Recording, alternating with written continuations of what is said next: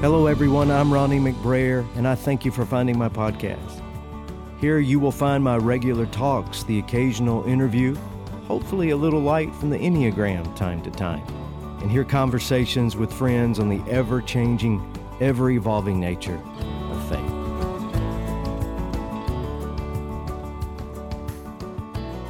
If you are burned out on religion, to quote Eugene Peterson's marvelous paraphrase, but your faith is still important to you, or if you consider yourself a spiritual exile with no real place of belief to call home, then I have you especially in mind, and I hope you'll stick around.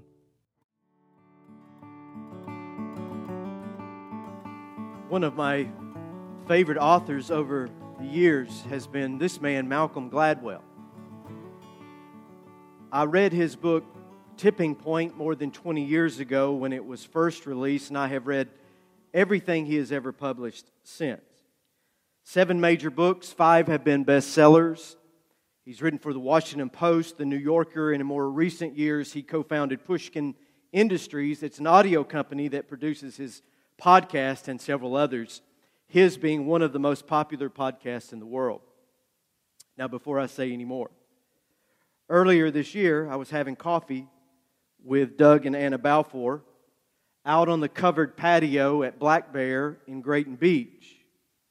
And over Doug's shoulder, sitting alone, was this strange little man, massive Apple MacBook Pro on the table in front of him. Cell phone, he was constantly working, a pen in his hand, a notebook that he was jabbing at, running shoes, painfully skinny arms and legs a shocked afro that didn't seem to belong on a person with such fair skin. And I knew that Malcolm Gladwell's mother is Jamaican and English, and his father is a Canadian. I also knew that he was an avid runner. I know far too much about him. And I just knew that that was Malcolm Gladwell sitting there. It had to be. And so I whispered to Doug and to Anna, who were not seated so that they could see him. And I said, Don't turn and look right now. But when you get the chance, that man behind you, I think that's Malcolm Gladwell. To my ever living disappointment, they both responded, Who? Doug did.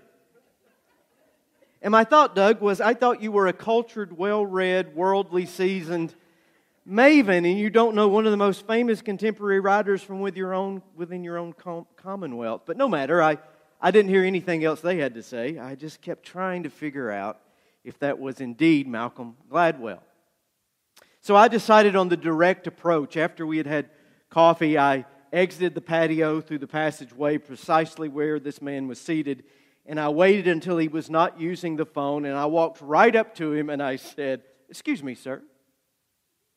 Is your name, um, are you, um, and he looked up, and oh, so gently he said, My name is uh, Malcolm Gladwell.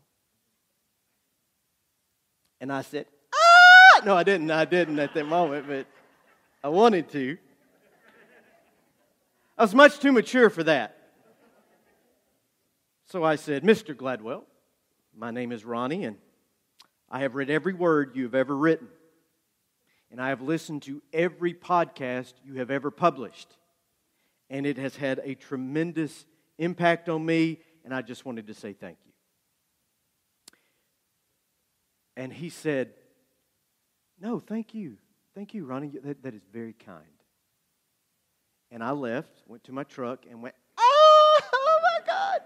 Then I texted Garrett and said, I just met Malcolm Gladwell. And he said, Who? Cindy asked me later, Did you shake his hand? Did you get an autograph? I said, No, it's COVID. I'm not going to kill Matt Malcolm Gladwell. She said, Did you tell him you're an author? No, it's an, that's an amateur move, man. You don't do that sort of thing. What, what, did you get a picture? No, that's creepy. I just left.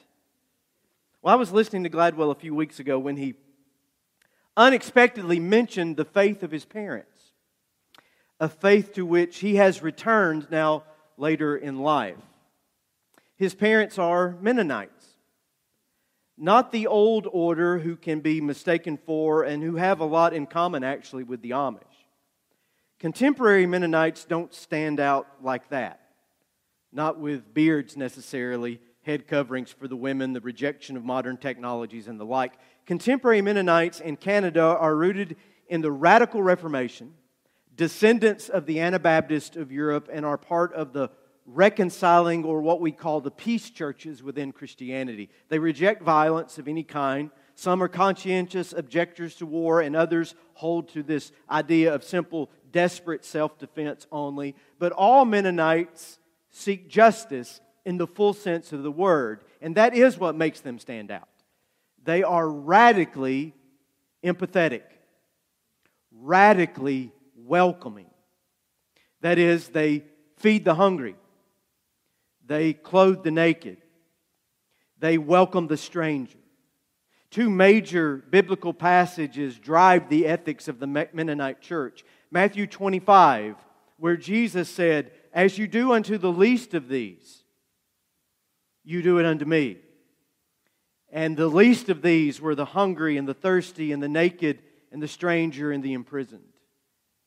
When you treat people like that with kindness, it is as if you are extending kindness to Christ Himself. And then a second passage from the prophet Micah, Micah 6 8. What does the Lord require of you? It is to act justly, to love mercy, and to walk humbly with your God. It's reminiscent of the instruction that tradition says St. Francis of Assisi gave to his students preach the gospel at all times and use words when necessary. Love that. When Malcolm Gladwell was a teenager, his parents and their church took in a family of immigrants from Vietnam. This was the 1970s and these immigrants had been displaced by the Vietnam War, they were often referred to as boat people.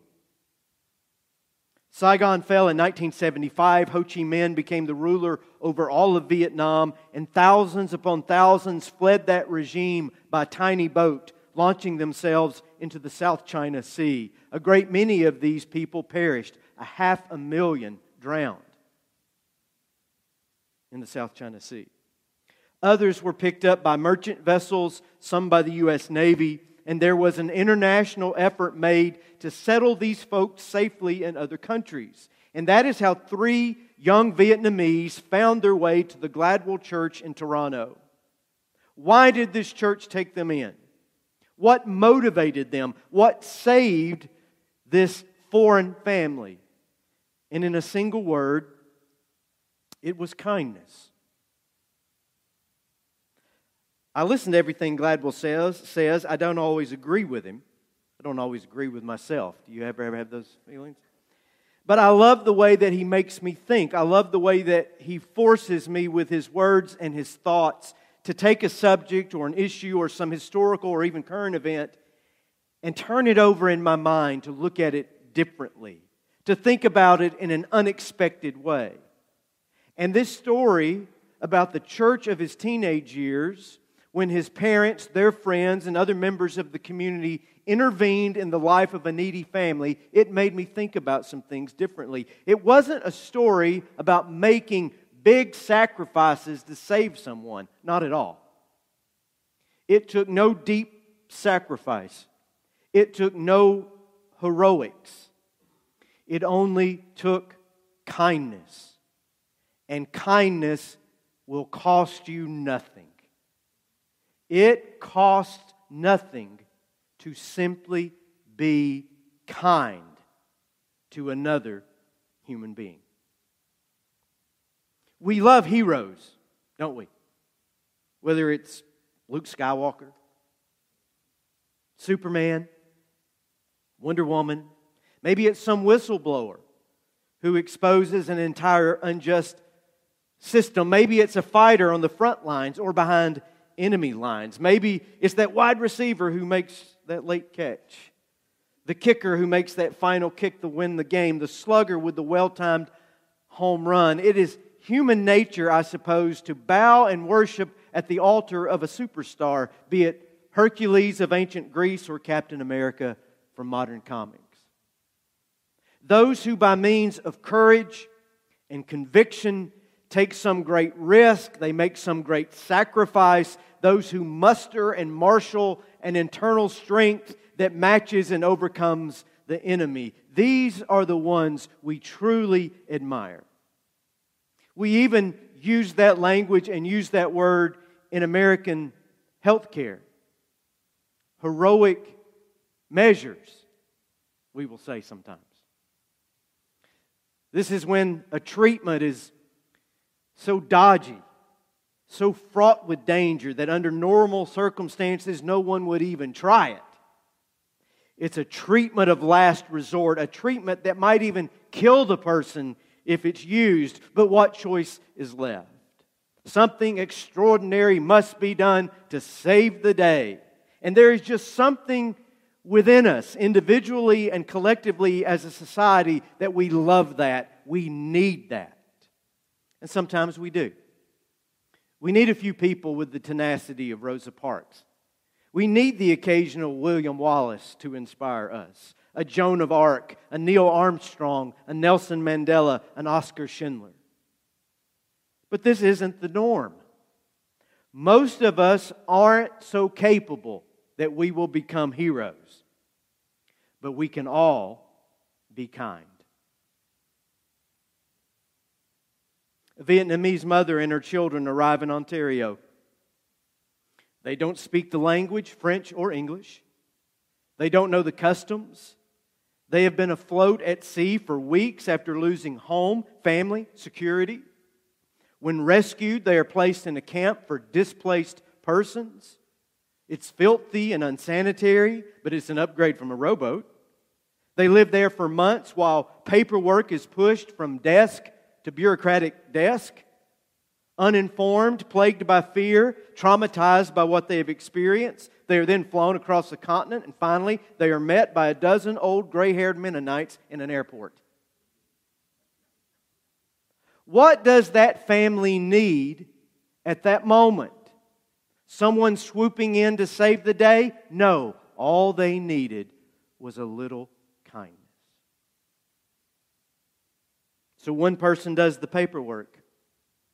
Another person asks for an extra collection or two or three or four from other churches. Another one starts cooking a larger breakfast than she normally would to feed three additional mouths. Another opens up the back bedroom. It's empty and unused. It has been since the kids left for college anyway. Another had a car that they had been meaning to do something with. These were school teachers, a flight attendant, an accountant. One was a family therapist. They didn't wear capes. They had no war medals on their chest. They didn't have superpowers. They simply had kindness. And sometimes that's enough.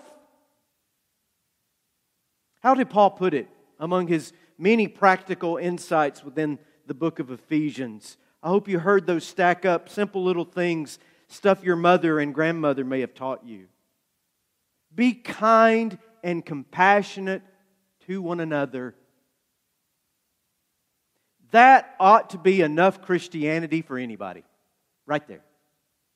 Be kind and compassionate. If our faith isn't making us more humble and kind, I think we might be doing it wrong. No, I don't think you ought to have it all together. No one does. I don't think you have to agree to every group's definition of orthodoxy.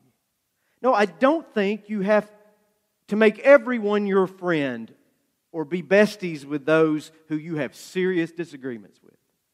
You don't have to agree about much of anything, actually, but kindness can go a long, long way. Even if the greatest act of kindness sometimes that we can muster is to simply keep our mouths shut. On Facebook, for example what is it the, the Buddhists call maitri, I think? The Dalai Lama sums it up best. He says, loving kindness is my religion. And that may not be where all healthy spirituality ends, but that's a great place for all spirituality to begin. No heroic measures required, no bionic powers needed. You don't have to take monastic vows of total renunciation to help others or to save your little part of the world. You don't have to quit your job. You don't have to parachute behind enemy lines. You don't necessarily have to bleed or suffer or make some big charitable donation. Just be kind. Start right there. Show some compassion and empathy. Have a little understanding treat others as you would want to be treated if you were in their situation. To another story, this one from and about Heinrich Rajchman. He tells his story in full in his memoir, The Last Jew of Treblinka. Rajchman escaped the Treblinka concentration camp in 1943. And upon his escape, where did he find himself? In the middle of Nazi occupied Poland. He hid in the forest for as long as he could. Then one night, desperate, he took great risk and approached a local farm and asked for food and assistance. The farmer helped him. But the farmer was terrified of hiding him. So he gave him food and sent him on his way to Warsaw. On his way to Warsaw, he met a second farmer who fed him and gave him clothes. Then he meets a third man. This man says, Are you a Jew? And Rajchman is honest and says, Yes, I am. Rajchman, quote, This Christian man who was walking in the opposite direction from where I came turned around and said, I am taking you home. His wife ordered me to take off my soiled shirt and gave me a clean one. You know what she said to me? This is my husband's only extra shirt, and it's yours. They gave it to me. They gave me a healthy meal, allowed me to stay for two weeks where I could gain strength. From there, someone else gave him a ride. Another gave him papers to pass security checkpoints. Someone gave him a job. He slept under a bed. He slept in a barn. He slept in a fallen down shack in an abandoned building with others who had escaped or who were hiding. This story goes on and on and on like that. Not one person did a single heroic thing to save him not one. But every person instrumental in saving his life showed him kindness. A dozen different random acts of kindness from complete strangers, and he and his eventual descendants survived the war. His rescuers weren't brave. They did not have tons of guts. They themselves were afraid and shaky, but they joined in and unwittingly in an entire chain of events where life saving and life giving action changed that man's world. And all it took was what? Kindness. Am I suggesting that you will save someone from a Holocaust? No. Am I saying that you should organize an effort to rescue the homeless or the refugees? Not necessarily. I'm only suggesting that you open your eyes and treat others as Jesus instructed us to treat them, to love others as we love ourselves. I'm only saying that an act of kindness costs you nothing. There's a place for sacrifice, there's a place for going above and beyond, but in day to day life, most of the time, no heroes need to apply. They just, we just need to be kind. Now, that may not sound like a solution to all of our big problems in the 21st century. But let me ask you seriously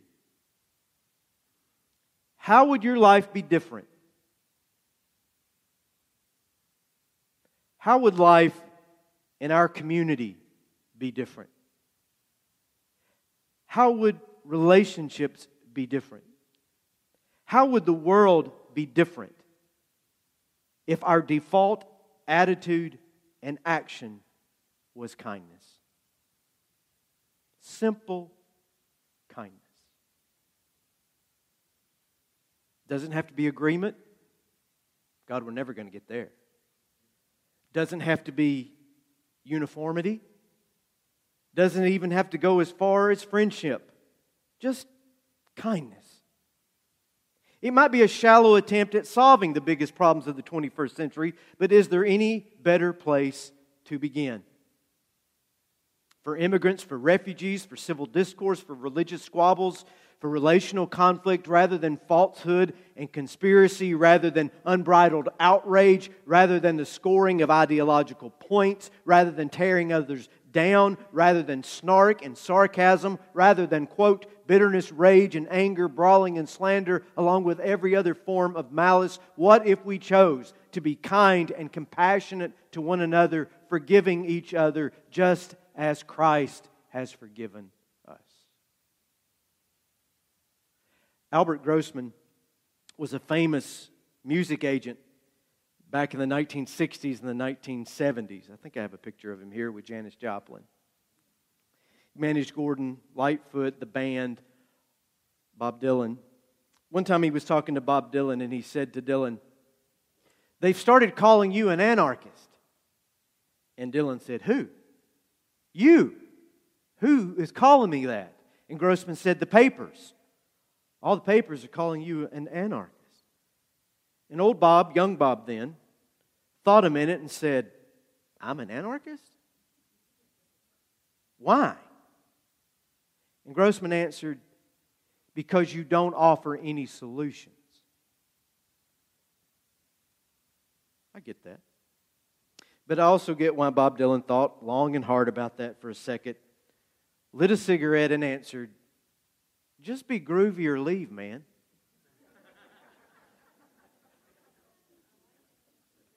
Just be groovy or leave, man.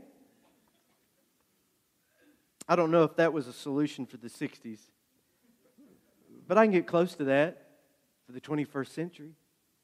Just be kind or leave, man. Just be kind. You don't have to agree with everybody, you don't have to do anything be kind. Start right there. I bet you can start before you get home today. You'll have the opportunity to react either in anger or in kindness. This is a prayer written by John Vanderleer. I had to pick a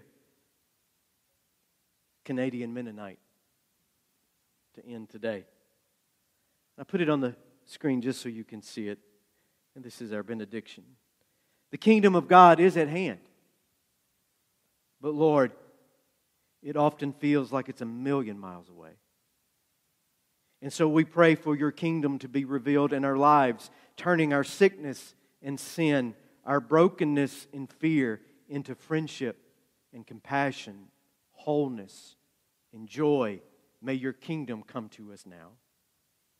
We pray for your kingdom to be revealed in our neighborhoods, turning our division and suspicion, our judgment and our competition into fellowship and care, kindness and service.